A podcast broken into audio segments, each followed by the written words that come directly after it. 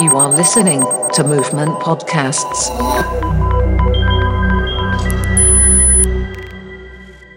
Ακούτε τα podcast του Movement Radio στο πλαίσιο της έκθεσης σύγχρονης τέχνης Πλάσματα 2 Ιωάννινα της στέγης του Ιδρύματος Ωνάση.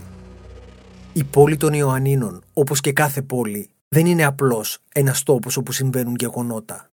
Είναι πολλά πράγματα μαζί. Είναι οι αναμνήσεις της, οι σιωπές της, οι μαρτυρίες της, οι αφηγήσεις της, κυρίαρχες και μη, οι άνθρωποι της. Κάθε πόλη ψιθυρίζει το παρελθόν, το παρόν και το μέλλον της. Το ερώτημα είναι, ακούμε αυτούς τους ψιθύρους; Movement Radio Podcasts, Πλάσματα 2 Ιωάννινα, τη στέγης του Ιδρύματος Ωνάση. Ο Κώστας Καραβίδας διδάσκει νεοελληνική λογοτεχνία στο Πανεπιστήμιο Ιωαννίνων. Μαζί του μιλάμε για τη σχέση της λογοτεχνίας με την πόλη και για τους ήρωες μυθιστορημάτων ή διηγημάτων με τους οποίους έχουν συνδεθεί τα Γιάννενα. Κύριε Καραβίδα, χαιρόμαστε που είστε μαζί μας. Κι εγώ. Τα Γιάννενα έχουν μια πλούσια παράδοση στη λογοτεχνία και στα γράμματα. Από πότε ξεκίνησε αυτή η παράδοση; Ξεκινάει σίγουρα από τα χρόνια του νεοελληνικού διαφωτισμού, όπως λέμε, από τα χρόνια της τουρκοκρατίας. Θα έλεγα όμως πριν πω για τις ε, πλούσιες αυτές σχολές που υπήρχαν στα Γιάννενα, θα έλεγα ότι η πόλη πάντοτε, από τότε μέχρι σήμερα, έχει δύο παραδόσεις. Αφενός οι οποίες συγκρούονται φυσικά και είναι και ανταγωνιστικές. Αφενός μία που την ξέρουμε και τη βιώνουμε, μία πιο κλειστή και εσωστρεφή, πιο συντηρητική παράδοση και στα γράμματα αλλά και στην κοινωνική ζωή, αφετέρου μία πιο προοδευτική, πιο ανοιχτή και πιο εξωστρεφή στον κόσμο και κοσμοπολίτικη παράδοση. Μην ξεχνάμε ότι τα Γιάννη μια πόλη ήταν μια πόλη και πολυπολιτισμική εκτός των άλλων. Στα χρόνια της τουρκοκρατίας, σε πάση περιπτώσει, στα χρόνια του διαφωτισμού, εκεί ξεκινάει, εκεί είναι η ρίζα της μεγάλης παράδοσης των Ιωαννίνων στα γράμματα και στην παιδεία. Δημιουργούνται οι μεγάλες σχολές, ξεκινώντας από τη σχολή Γκιούμα, από την Μαρουτσέα σχολή και στη συνέχεια τη μεγάλη, εδώ είναι οι δύο παραδόσεις που συγκρούονται, η Καπλάνιος και η Παλάνιος, η Μπαλανέα σχολή που είναι η αιστεία της συντήρησης με σπουδαίους δασκάλους δίδαξαν στα Γιάννενα μεγάλες μορφές του νεοελληνικού διαφωτισμού από το Μεθόδιο Ανθρακίτη μέχρι τον Ευγένιο Βούλγαρη και στη συνέχεια τον Αθανάσιο Ψαλίδα και τον Ιωάννη Βιλαρά λογοτέχνης ο τελευταίος από τους προδρόμους του Σολομού. Εκεί λοιπόν σε αυτή την περίοδο τα Γιάννενα είναι η αιστεία υποδοχής των φιλελεύθερων, ορθολογιστικών, ε, επιστημονικών ιδεών του νεοελληνικού διαφωτισμού και σε αυτά τα χρόνια, πριν το 21, λίγο πριν το 21, διαμορφώνονται οι όροι για αυτή τη διπλή παράδοση της πόλης η οποία συνεχίστηκε τα επόμενα χρόνια και μέχρι σήμερα. Πώς οι λογοτέχνες καθόρισαν την ταυτότητα της πόλης ή και το αντίστροφο; Ναι, είναι πολύ αξιοσημείωτο το γεγονός ότι οι, οι υπηρώτες συγγραφείς σχεδόν όλοι έχουν ισχυρή αναφορά στον γενέθλιο τόπο. Είτε ζουν στα Γιάννενα είτε έχουν φύγει από τα Γιάννενα και πλέον έχουν γίνει συγγραφείς ας πούμε του κανόνα όπως λέμε της λογοτεχνίας. Υπάρχει μια παλιά συζήτηση ξεκινάει ήδη από τα τέλη του 19ου αιώνα κατά πόσον υπάρχει μια υπηρετική σχολή λογοτεχνίας τότε αυτοί που πρότειναν αυτόν τον όρο, η πυρωτική σχολή, είχαν στο μυαλό τους τον Αριστοτέλη Βαλαωρίτη ας πούμε ως υπηρώτη, λευκαδίτη μεν υπηρώτη στην καταγωγή δε και τους ε, συγγραφείς τους ρομαντικούς τύπου Ζαλοκώστας ε, και αργότερα Κρυστάλλης κλπ οι οποίοι είχαν πολύ έντονη αυτή, αυτό το τοπικό, το στοιχείο της εντοπιότητας ή της ηθαγένειας.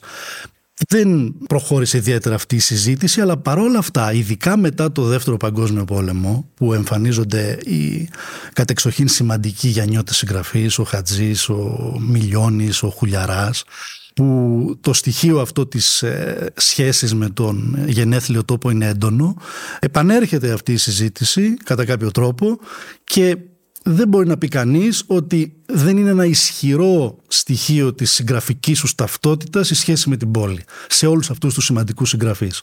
Κατά τη γνώμη μου το πιο ενδιαφέρον στοιχείο είναι ότι η σχέση με την πόλη ή με την Ήπειρο γενικότερα διότι υπάρχει αφενός το άστι αφετέρου το φυσικό περιβάλλον το ευρύτερο, το υπηρετικό τοπίο ας το πούμε έτσι Το ενδιαφέρον στοιχείο είναι ότι δεν είναι μια απλή νοσταλγική ηθογραφική δηλαδή λογοτεχνία, η λογοτεχνία αυτών των σπουδαίων συγγραφέων, του Χατζή, του Μιλιώνη, του Χουλιαρά και άλλων, αλλά το κεντρικό στοιχείο ας πούμε είναι η λειτουργία της μνήμης, η λειτουργία της νοσταλγίας προς τον τόπο με την έννοια όμως την ουσιαστική του όρου νοσταλγία, όχι της των ωραίων χρόνων που ζήσαμε, με την κυριολεκτική σημασία του όρου, το, το άλγος του νόστου, ο πόνος δηλαδή της επιστροφής στον γενέθλιο τόπο. Για σας, ε, τα Γιάννενα, με ποιους ήρωες ε, μυθιστορημάτων ή διηγημάτων ταυτίζονται περισσότερο; Δεν μπορώ παρά να σκεφτώ πρώτο και κορυφαίο τον Δημήτρη Χατζή. Όχι μόνο γιατί είναι ένας ε, εξαιρετικά σημαντικός διηγηματογράφος, όχι μόνο για την πόλη των Ιωαννίνων, αλλά γιατί ακριβώς ο Χατζής στείνει τις ιστορίες του με βάση τους χαρακτήρες, διαγράφει χαρακτήρες, είναι ηθογράφος με την έννοια της ψυχογράφησης των, των ηρώων του. Ειδικά στο πιο χαρακτηριστικό έργο του Δημήτρη Χατζή, τη συλλογή διηγημάτων «Το τέλος της μικρής μας πόλης», συναντά κανείς ήρωες λογοτεχνικούς στα όρια της πραγματικότητας και της μυθοπλασίας. Πολύ έντονη είναι η αναφορά του Χατζή σε πραγματικά πρόσωπα του, των μεσοπολεμικών κυρίως Ιωαννίνων, των Ιωαννίνων του Μεσοπολέμου. Σε αυτό το έργο μορφές όπως ο Σιούλας ο Ταμπάκος εξαιρετικά χαρακτηριστική φυσιογνωμία ταυτισμένος με τα εργαστήρια, τα βυρσοδεψία της πόλης και με την μεγάλη αυτή αγωνία της μετάβασης από τον προνεωτερικό στον νεωτερικό κόσμο, από τα μεσοπολεμικά στα μεταπολεμικά Γιάννενα, αλλά και ο Σαμπεθάη Καμπυλής, ο ηγέτης της εβραϊκής κοινότητας που συγκρούεται στο ομότιτλο διήγημα ως φορέας αυτός να πάλι δύο παραδόσεις του πνεύματος της συντήρησης με τον προοδευτικό κομμουνιστή και ωραία ρηξικέλευθων ιδεών Ιωσέφ Ελιγιά. Ιωσέφ Ελιγιά υπαρκτό πρόσωπο βέβαια και σημαντικός μεσοπολεμικός ποιητής γίνεται ήρωας στο λογοτεχνικό έργο του Χατζή. Πολλούς ακόμη μπορεί να σκεφτεί κανείς ήρωες από το Χατζή, ο Μαργαρίτα Περδικάρη, η θεία μας η Αγγελική, τα διηγήματα, όλα αυτά της συλλογής έχουν λογοτεχνικούς ήρωες που είναι χαρακτήρες γνώριμοι, αναγνωρίσιμοι των Ιωαννίνων του Μεσοπολέμου και της μεταπολεμικής εποχής. Σκέφτομαι ωστόσο και παλαιότερους αλλά και νεότερους συγγραφείς. Σκέφτομαι από τους παλαιότερους τον Κώστα Κρυστάλλη και τον Χρήστο Χριστοβασίλη. Ε, ας πούμε ε, σε ένα από τα ωραιότερα ε, διηγήματα του Κρυστάλλη με τον τίτλο «Η εικόνα» από τα πεζογραφήματα του Κρυστάλλη. Ο Κρυστάλλης είναι κυρίως γνωστός ως ο ποιητής του βουνού και του στάνης ας πούμε. Ωστόσο υπάρχουν και κάποια ακόμη όχι τόσο γνωστά πεζογραφικά του κείμενα που έχουν μια δύναμη. Ας πούμε ο Ζώης ο Αζόηρος με τον καφενέ του σε αυτό το διήγημα είναι μια πάρα πολύ ενδιαφέρουσα φυσιογνωμία που μας μεταφέρει στον καφενέ του και στα Γιάννενα του, του 19ου αιώνα στην ε, Καραβατιά και στο Κουρμανιό, στους χώρους της πόλης όπου γίνεται αυτό το μείγμα, αυτή η ανάμειξη των πολιτισμών και έχουμε ένα διήγημα με αυτόν τον κεντρικό ήρωα που μιλάει για την συναδέλφωση αυτών των διαφορετικών θρησκευτικών και πολιτισμικών ομάδων Αρβανίτες, Τούρκοι, Γύφτοι, Εβραίοι και Χριστιανοί στα Γιάννα του 19ου αιώνα. Ο Ζώης ο Αζόηρος. Μετά είναι ο Χριστοβασίλης με τον Γιάννη τον Κουτσογιάννη. Άλλη μια πολύ ωραία φυσιογνωμία λογοτεχνική που νομίζω ότι αποτυπώνει ένα είδος ανθρώπου της πόλης που ακόμη και σήμερα υπάρχει. Τι είναι ο Γιάννης ο Κουτσογιάννης, ο Γιάννης ο Κουτσός, είναι ο Βοσκός που δεν είχε πάει ποτέ στα Γιάννενα μέχρι τα 20 του χρόνια, παρότι το χωριό του βρισκόταν μόλις 6 ώρες με τα πόδια από την πόλη. Οι άνθρωποι δηλαδή αυτοί που εντάσσονται στον αστικό ιστό από τα γύρω μέρη και που συμβάλλουν στη διαμόρφωση της ταυτότητας και της φυσιογνωμίας της πόλης.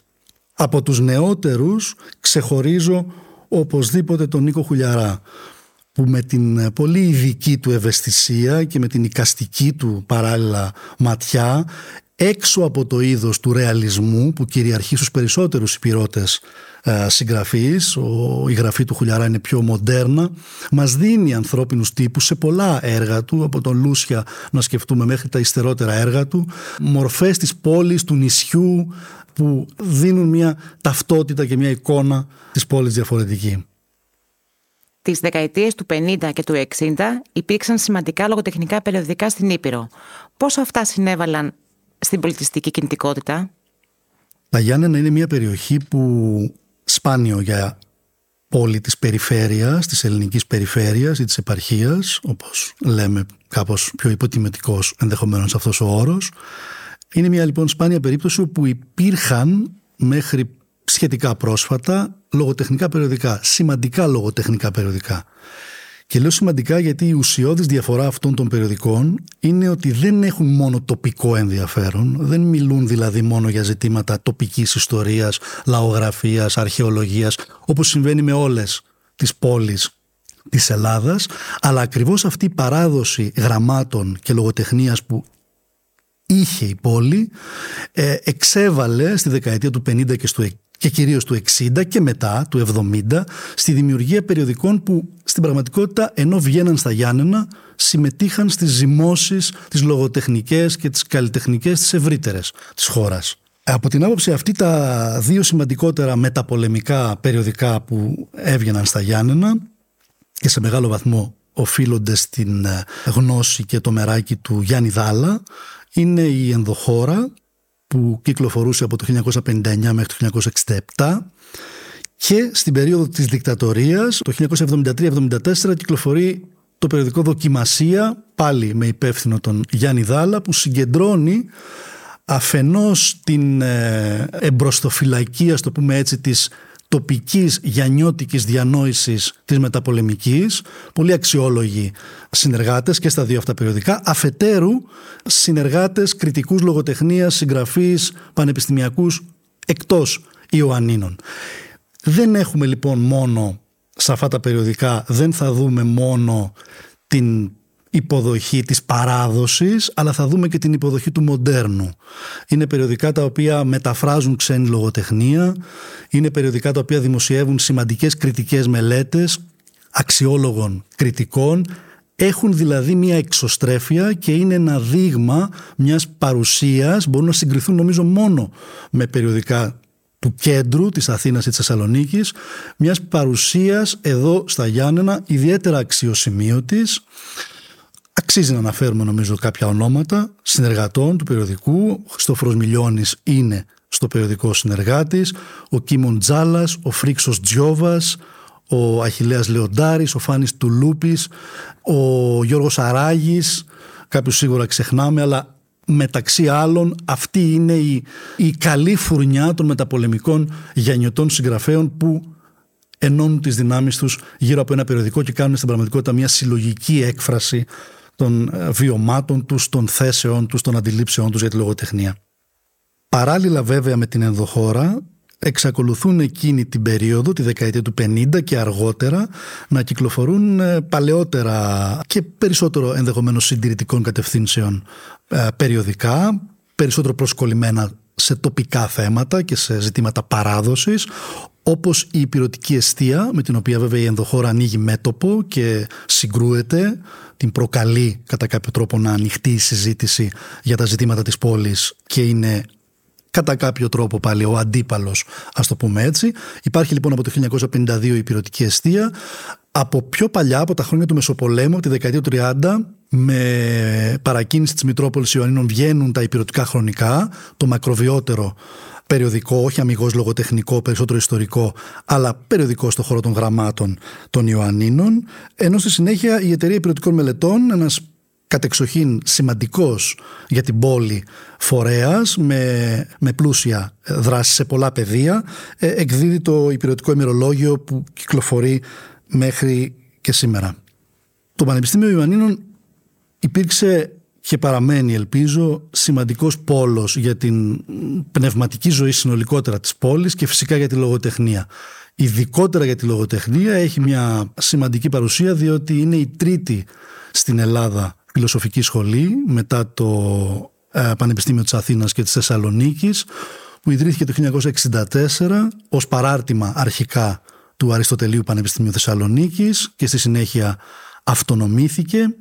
Στο τμήμα αυτό στο πανεπιστήμιο αυτό και στα τμήματα της φιλοσοφικής σχολής ε, δίδαξαν σπουδαίες μορφές πανεπιστημιακών. Θα έλεγα ότι η φιλοσοφική σχολή του Πανεπιστημίου Ανίνων μαζί με αυτή της Θεσσαλονίκη είναι οι δύο προοδευτικότερες, ας το πούμε έτσι, φιλοσοφικές σχολές της χώρας.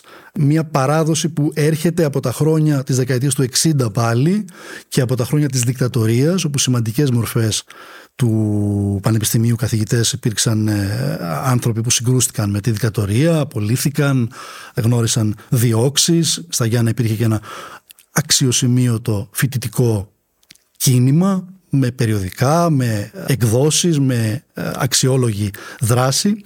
Σε αυτή λοιπόν την φιλοσοφική σχολή από τη δεκαετία του 60 μέχρι σήμερα έχουν περάσει σημαντικές μορφές οι οποίες άφησαν το αποτύπωμά τους τόσο στην πόλη από ένα σημείο και μετά το Πανεπιστήμιο συνδέεται με την πόλη. Θα θέλαμε να είναι πιο έντονη αυτή η σύνδεση.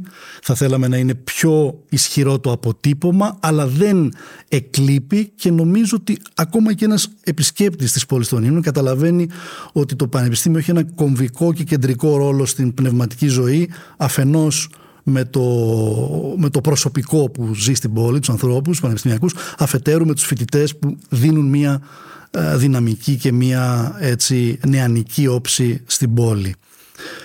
Μπορούμε να αναφέρουμε ενδεχομένως κάποια πάλι σημαντικά ονόματα και να πούμε σε τι συνίσταται αυτή η παράδοση της ε, λογοτεχνίας στο Πανεπιστήμιο Ανίνων ξεκινώντας από την δεκαετία του 60 και από μορφές όπως ο Ερατοσθένης Καψωμένος που ήταν ε, καθηγητής που εισήγαγε στην πραγματικότητα στη νεοελληνική λογοτεχνία τη μελέτη της θεωρίας λογοτεχνίας από τους πρώτους με τα προχωρημένα τότε τη δεκαετία του 70 μαθήματα σημειωτικής αφηγηματολογίας που έκανε περνώντας τα επόμενα χρόνια σε ε, λαμπρές μορφές όπως ο Κώστας Τεριόπουλος και ο Γιάννης Δάλλας τη δεκαετία του 80 λογοτέχνες κριτικοί αλλά και πανεπιστημιακοί αλλά και στα νεότερα χρόνια από τη δεκαετία του 80-90 και μετά η Σόνια Ηλίνσκαγια, ο Γιώργος Βελουδής και θα έλεγα και στα πολύ πολύ νεότερα χρόνια ακόμη ο Τάκης Καγιαλής, ο Γιάννης Απαθεοδόρου ήταν και παραμένουν πανεπιστημιακοί καθηγητές με πολύ ξεχωριστό στίγμα, με μια αντίληψη πια που δεν είναι μόνο στενά φιλολογική αλλά απλώνεται και στην πολιτισμική κριτική και στην πολιτισμική θεωρία δίνοντας έτσι μια ταυτότητα ισχυρή ακόμα και στα πιο πρόσφατα χρόνια στις φιλολογικές σπουδές στο Πανεπιστήμιο Ανίνων. Σας ευχαριστούμε πολύ. Και εγώ ευχαριστώ. Movement Radio Podcasts. Πλάσματα 2 Ιωάννινα. Τη στέγη του Ιδρύματος Ωνάση.